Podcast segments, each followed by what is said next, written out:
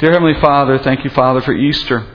Thank you, Lord, for this one day each year in which we remember something that means so much to us every day of the year. That your Son, Father, would come and die on a cross, not for his sake, not for his own cause, not because he had sin or deserved to die, but because we needed someone to do what he did. And thank you, Father, that you did that.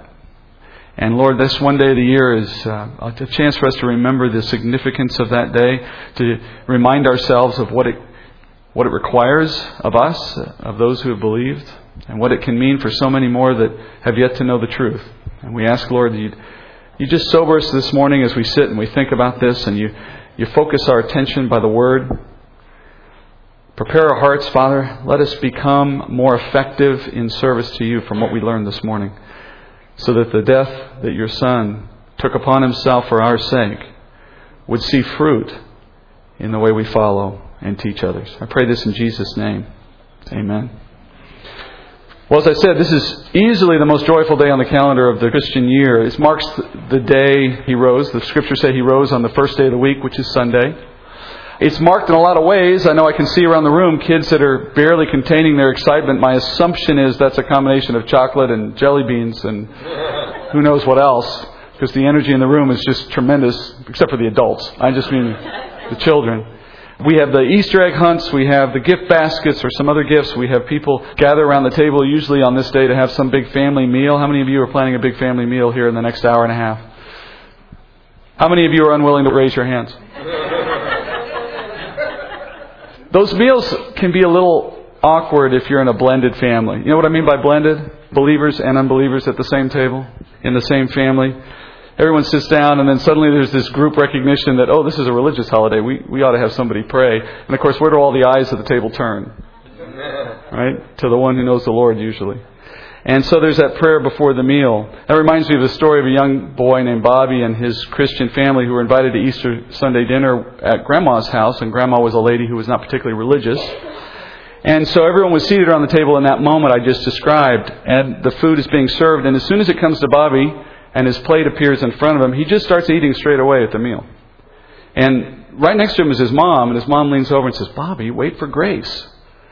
And then Bobby says, I don't have to, and keeps eating. And then the father looks over forcefully and says, Yes, you do, Robert. We always say prayer before we eat at our house. And the young boy says, This isn't our house. We're at Grandma's house. And she knows how to cook. now, just a word of caution do not try this out, kids, on mom at home, okay? Not going to go well. I love that story because Bobby's conviction that rituals and habits are connected to some underlying meaning is true, right? There's a reason we do everything we do. But it's also a good example in that he didn't understand the underlying ritual. He thought it was about food safety. Right?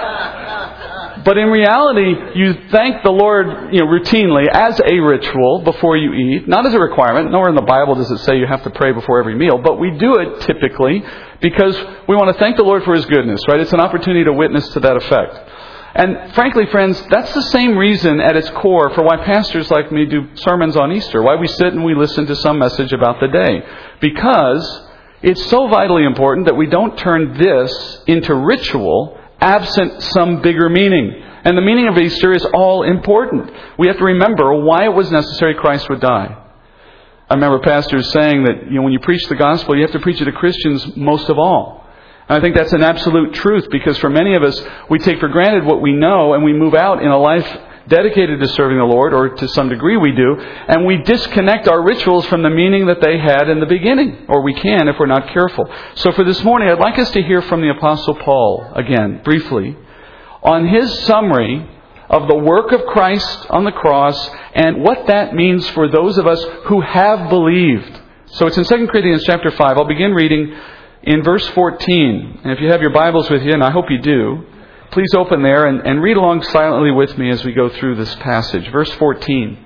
Paul writes, For the love of Christ controls us, having concluded this, that one died for all, therefore all died. And he died for all so that they who live might no longer live for themselves, but for him who died and rose again on their behalf. Therefore, from now on, we recognize no one according to the flesh. Even though we have known Christ according to the flesh, yet now we know him in this way no longer. Therefore, if anyone is in Christ, he is a new creature. The old things passed away. Behold, new things have come. Now, all these things are from God, who reconciled us to himself through Christ and gave us the ministry of reconciliation. Namely, that God was in Christ reconciling the world to himself, not counting their trespasses against them, and he has committed to us the word of reconciliation. And therefore, we are ambassadors for Christ, as though God were making an appeal through us. We beg you, on behalf of Christ, be reconciled to God. He made him who knew no sin to be sin on our behalf, so that we might become the righteousness of God in him. Uh, just a light little Sunday message. So this letter is, is one of two we have in the New Testament from Paul to the city of Corinth. There was actually a third letter he wrote that we don't have anymore, but we know of it because Paul refers to it at one point in his letters. But of the two we do have, this is the second one. Uh, obviously, it's Second Corinthians is called. And in this letter, up about till this point, Paul's been explaining to the believers in that city why he goes about risking life and limb constantly in order to spread the gospel? Because that's a good question when you think about it.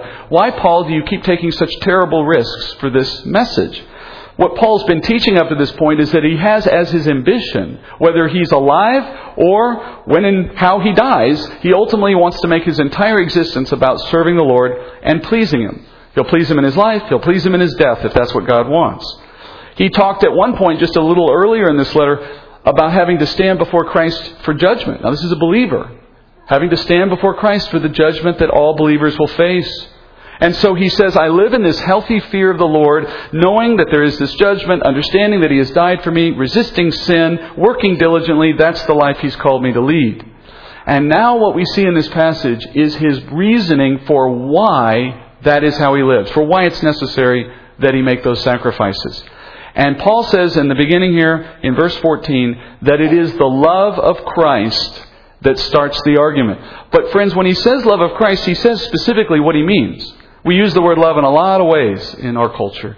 Loving chocolate, loving the Spurs. Well, that one's okay. You can do that. But, you know, loving your spouse, loving your kids, loving, loving, loving. We use the term in a very general sense. Paul doesn't want you to think strictly in a general sense, as if it were just emotive people talk about loving Christ, and something inside you says, you know, I, I've never quite understood that. I don't really have this warm, fuzzy feeling about Jesus.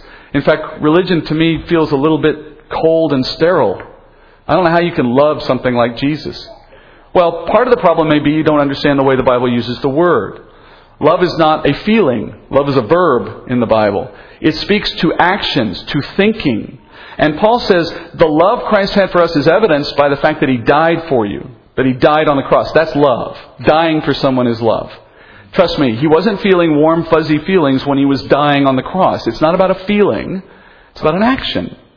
And Paul says that love constrains us. In fact, he uses the word control. The love of Christ controls us. But the sense there in Greek, the word is syneko in Greek.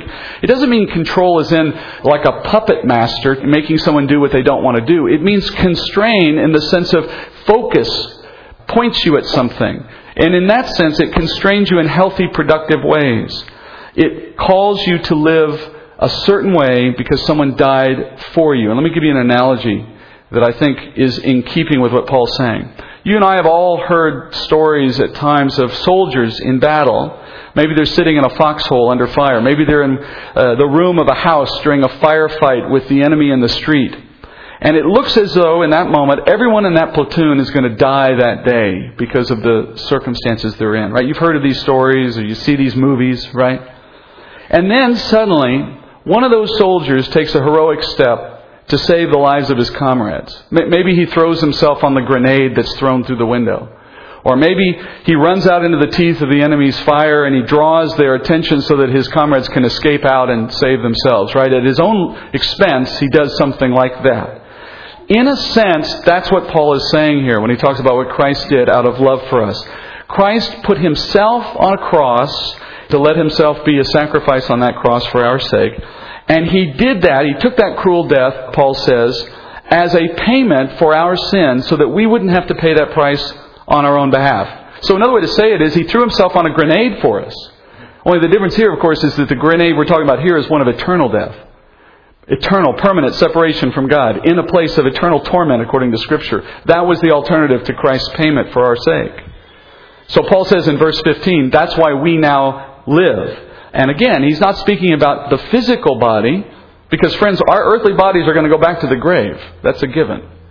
But he's talking about our spirit, that we will not suffer what the Bible calls the second death, eternal separation from God, because Christ has paid the penalty for that on our behalf.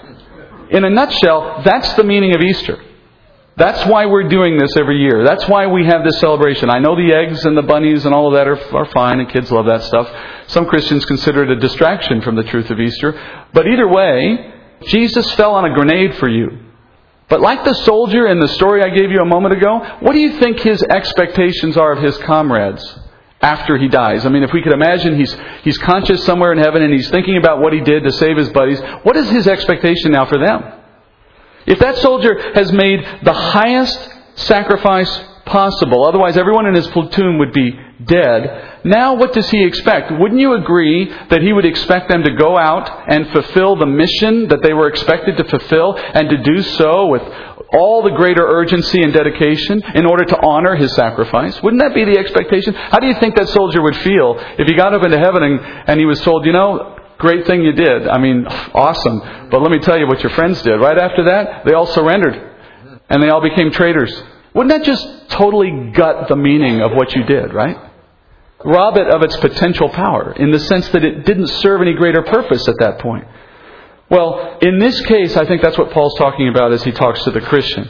Paul says to every believer, in connection to Christ's death on the cross, verse 15, he says, No longer live for yourself.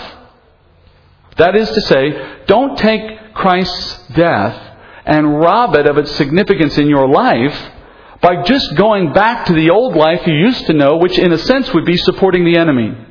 The enemy of, of God, the enemy of all believers, Satan. But instead, Paul says, I want you to live a life that supports the mission that he had when he came. You know, we're in his place now. We are serving uh, in the sense that our physical body is here when he is not. We are his hands and his feet, as some would say. So we serve him by doing the mission he came to do now that he's no longer physically on the earth. And so now Paul begins to outline what that looks like. And there's some very interesting language Paul uses here. And I, I want to challenge you to think twice about some of the things you may have seen as you've looked at this passage or if you've ever looked at it. Look what he says in verse 16.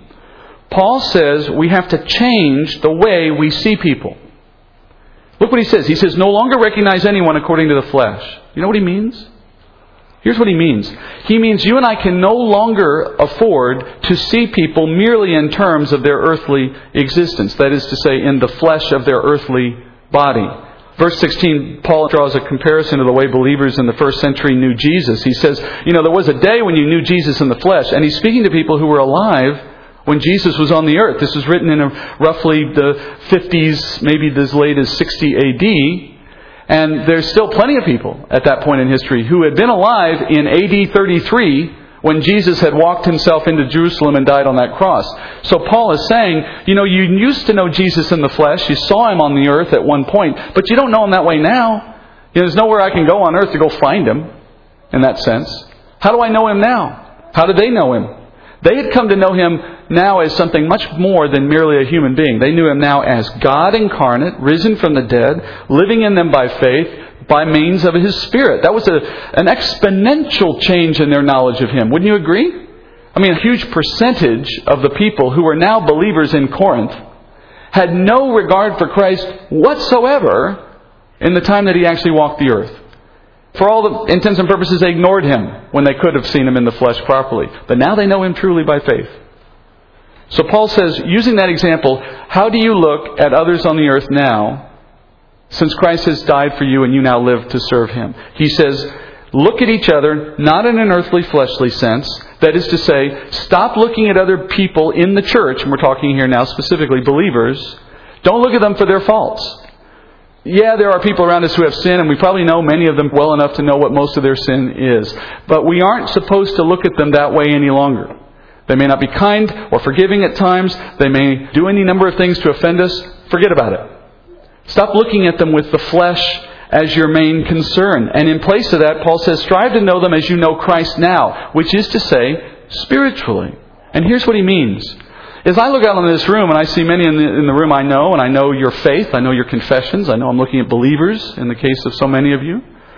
I know you to be brothers and sisters in the Lord with me. I know that one day we will all be in new physical bodies, eternal bodies that won't have sin and will never die. I know that we will be living again on this earth when Christ returns. We'll be in the kingdom. We'll be serving Him. Some of you will be in government positions, perhaps above me or below me or next to me. Perhaps one of you might be my next door neighbor in Maui when God gives me that island. Sorry, John. I'll let you visit. We're joking a little about it because it seems so far off. It's surreal. I know. But it's real according to the Bible. And when those days come, I will look at you with spiritual eyes because that's all I'll have. And I propose to you that we'll have memory because Scripture seems to suggest that. And as such, we may know some things about our past here, but they're not going to come to mind in such a way that they burden us. That's Scripture's promise. But the point is this why do I want to look at you any differently than the way I will look at you in eternity? Why waste time looking at you in a sense that I know is passing? So I look at you as a sister in the Lord, a brother in the Lord, one who will be with me in eternity, in sinless eternity. That's the way I'm to look at you right now. So I keep that future in mind as I relate to one another. And I live for Christ to pursue His mission. What was His mission? Showing the love of God to fallen people. So why wouldn't I want to do that for you? Notice in verse 17, Paul summarizes our new perspective by reminding us we have all become new creatures by our faith. There's a lot of us who know I am a new creature in Christ. Old things have gone away, new things have come, right? Here's where it comes from 2 Corinthians chapter 5. Let me explain exactly what he means so that none of us are misunderstanding it. If someone is in Christ, Paul says, which is to say, bluntly, if you have faith in Jesus Christ and are saved by that faith, that's what it means. If that's you, then you are a new creature according to Scripture. Now, of course, your physical being hasn't changed, so we know that means he's talking about your spiritual nature. And he says that old nature you had prior has passed away and a new one has come in its place. And what that past nature was, was the one that you inherited from Adam. Paul says something very similar in Ephesians 2. I'll just briefly read Ephesians 2, 1 through 3. Paul says, this is speaking of the believer before they became a Christian. He says, You were dead in your trespasses and sins, in which you formerly walked according to the course of this world, according to the prince of the power of the air, of the spirit that is now working in the sons of disobedience. Among them we too all formerly lived in the lusts of our flesh, indulging the desires of the flesh and of the mind, and were by nature children of wrath, even as the rest. That's a pretty condemning view of who we used to be, isn't it? But it's so accurate. Paul says, before you come to know Christ, you are alive, but only in an earthly sense. You and I were otherwise dead. That is to say, the spirit in us was dead. Paul calls us walking corpses. And that's literally the case. We lived out of the lust of our flesh. We were by nature people who were due only wrath by God.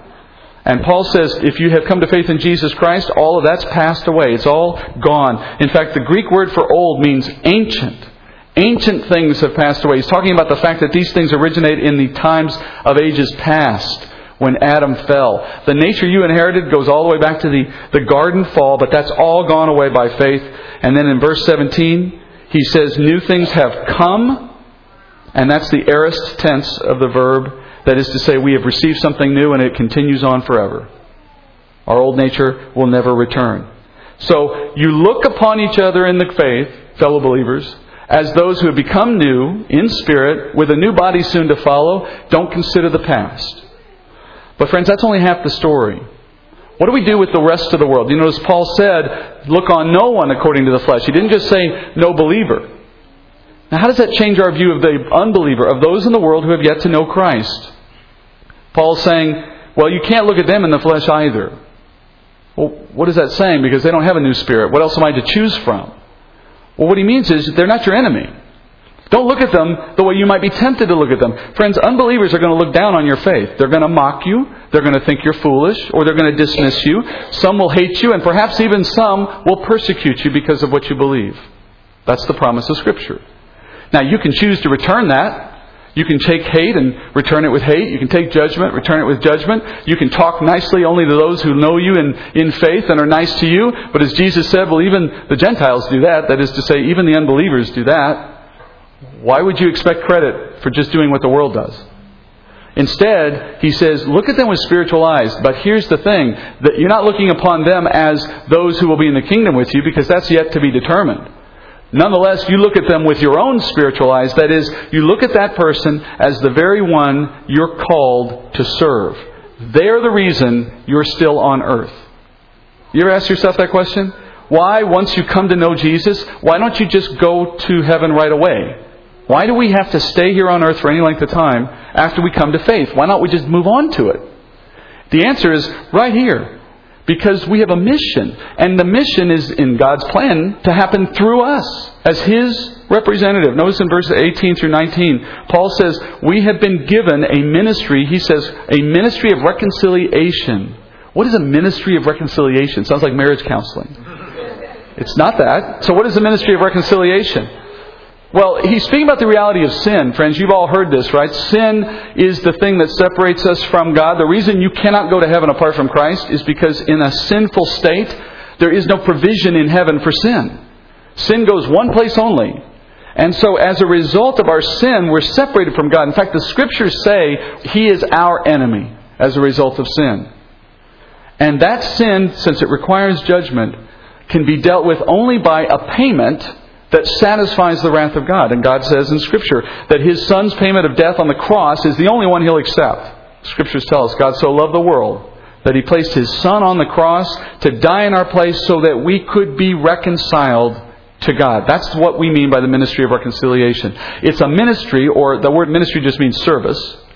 It's a service to the world that goes out saying, You guys are like we used to be. You're far from God and no hope in this world, but we have a message for you. This message tells you how you can be reconciled with God.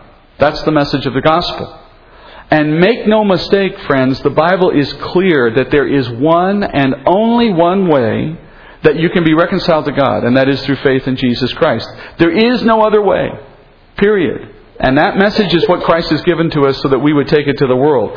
But you see the problem, don't you? If you are too busy viewing the world according to the flesh, which Paul says we're not allowed to do, well, then you're not likely to pursue them very hard for Christ, are you? I mean, you might say you are. We might think we're willing to do that. But it's really hard to love mean and ugly people, isn't it? I don't mean physically ugly. I mean people who are being hard to love. It's really hard to want to help those people, isn't it?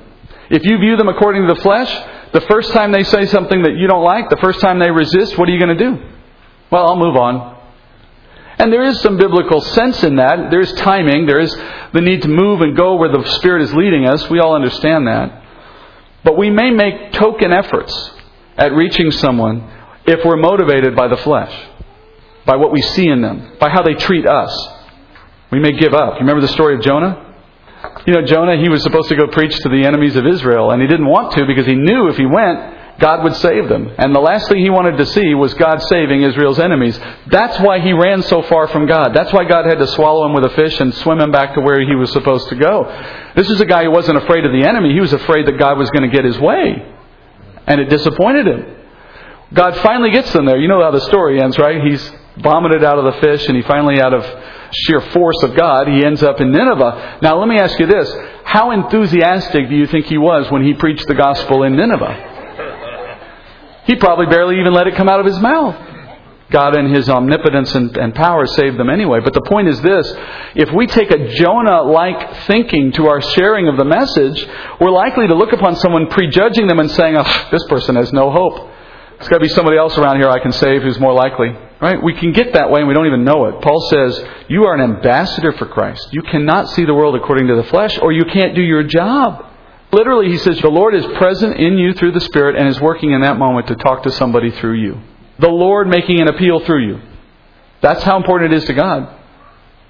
So, you don't look at the unsaved world according to the flesh, you look at them as not yet believers. Not yet believers. Because literally, friends, every single human being on earth is a not yet believer. Because Scripture says that in a day to come, every knee will bow Every tongue will confess Christ. So there will never be anyone by the end of all time and eternity who will not have confessed Christ. But here's the deal. If you confess Christ before you die, you gain the benefit of his sacrifice. If you do not, and you go to your grave and stand before the Lord at the judgment, and then you confess Christ, because it's self evident at that point you're standing before him. Well, at that point it's too late because it's now being done by sight, not by faith, and there's no credit for sight. So we want our friends, our family, our neighbors, any associates, anyone we run into to know the truth of who Jesus is because the alternative is so unbearably hard to imagine. That's why Paul ends in verse 20. Look at his rallying cry to the entire church. He says, We beg men and women to be reconciled to God. Which is to say, we work with urgency and persistence to convince the sinner of their impending jeopardy, of the reality that they are just a heartbeat away from something they cannot imagine. But then, friends, we follow that with the good news, and it is indeed good news that Jesus has made a way for us to be reconciled to the Father through Him alone. He knew no sin himself, but He became sin. That is to say, He stood in our place and He died for our sake. Easter is reminding us that sinners need saving, that's the message we're trying to take to the world. And friends, I just want to end with the very beginning of chapter 6. Paul says in verse 1, speaking as it were to that one who is still living on borrowed time, he says, And working together with him, we also urge you not to receive the grace of God in vain. For he says, At the acceptable time I listened to you, and on the day of salvation I helped you. Behold, now is the acceptable time. Behold, now is the day of salvation. If you're still in that foxhole, so to speak, you're still under threat of death, Christ has died to set you free from that moment. You just have to accept the payment. Paul says, We, working with the Lord, are speaking to you right now. Jesus saved us and sent us into the world to find you this morning so that you would hear this message. And as Paul says, this is the day. Not because there can't be another day, not because this is the only day, but friends, because now is the time for you. Because as you sit here, as you listen to this message, you're keenly aware of the truth of what it's saying, but you're also inhibited by something. Otherwise, the day of salvation would have already come for you. But today it's come. You may be the worst person in the world, or you may be the choir boy that's never done anything wrong. It makes no difference because you're not good enough to get to heaven based on who you are. Because only God is good enough. That's why a way was needed. That's why we had to have a Messiah, and He granted us one so that we could be reconciled. As Paul says, now is the time. Friends, that's what Easter is about. Easter is not a myth. It's not about rabbits and eggs and all the rest. It's about one man dying to save a world who needs him. And not staying dead. Raising three days later so that he could prove to you and I that when he says he has the power to raise you from the dead, he proves it in his own life. You can put your trust in many things, including things that are still dead, like Muhammad, like Buddha, like David Koresh. You pick the wacko of the week. They come, they go. They claim and they die, and their death proves their claims invalid. Only one man has come, said he would die, did so, and came back to life as promised three days later, walked for 50 days on this earth, witnessed by hundreds of people, according to Paul, and proved in that way that he has the power of life over death. May I submit to you that if you're trusting in something or someone to save you from death who has not returned themselves, that is a folly. Put your trust in the one who came back on Easter. Let's pray. Heavenly Father, we preach a message like this because you gave it to us. It's not our message, Father, it's your message.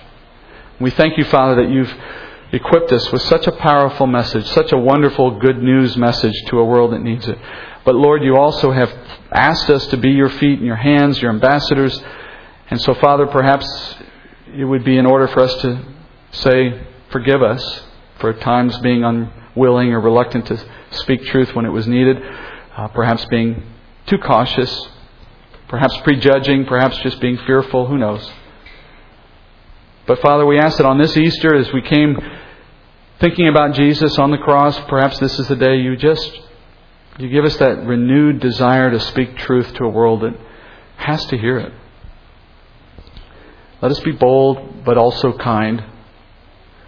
Let us be forthright and also sensitive, Father. Let us have the, the voice that Christ had, where he could speak to a woman at a well, or he could speak to the Pharisees, and he spoke truth in all cases. Let us be the one who can move between different groups in that way and, and be your ambassador.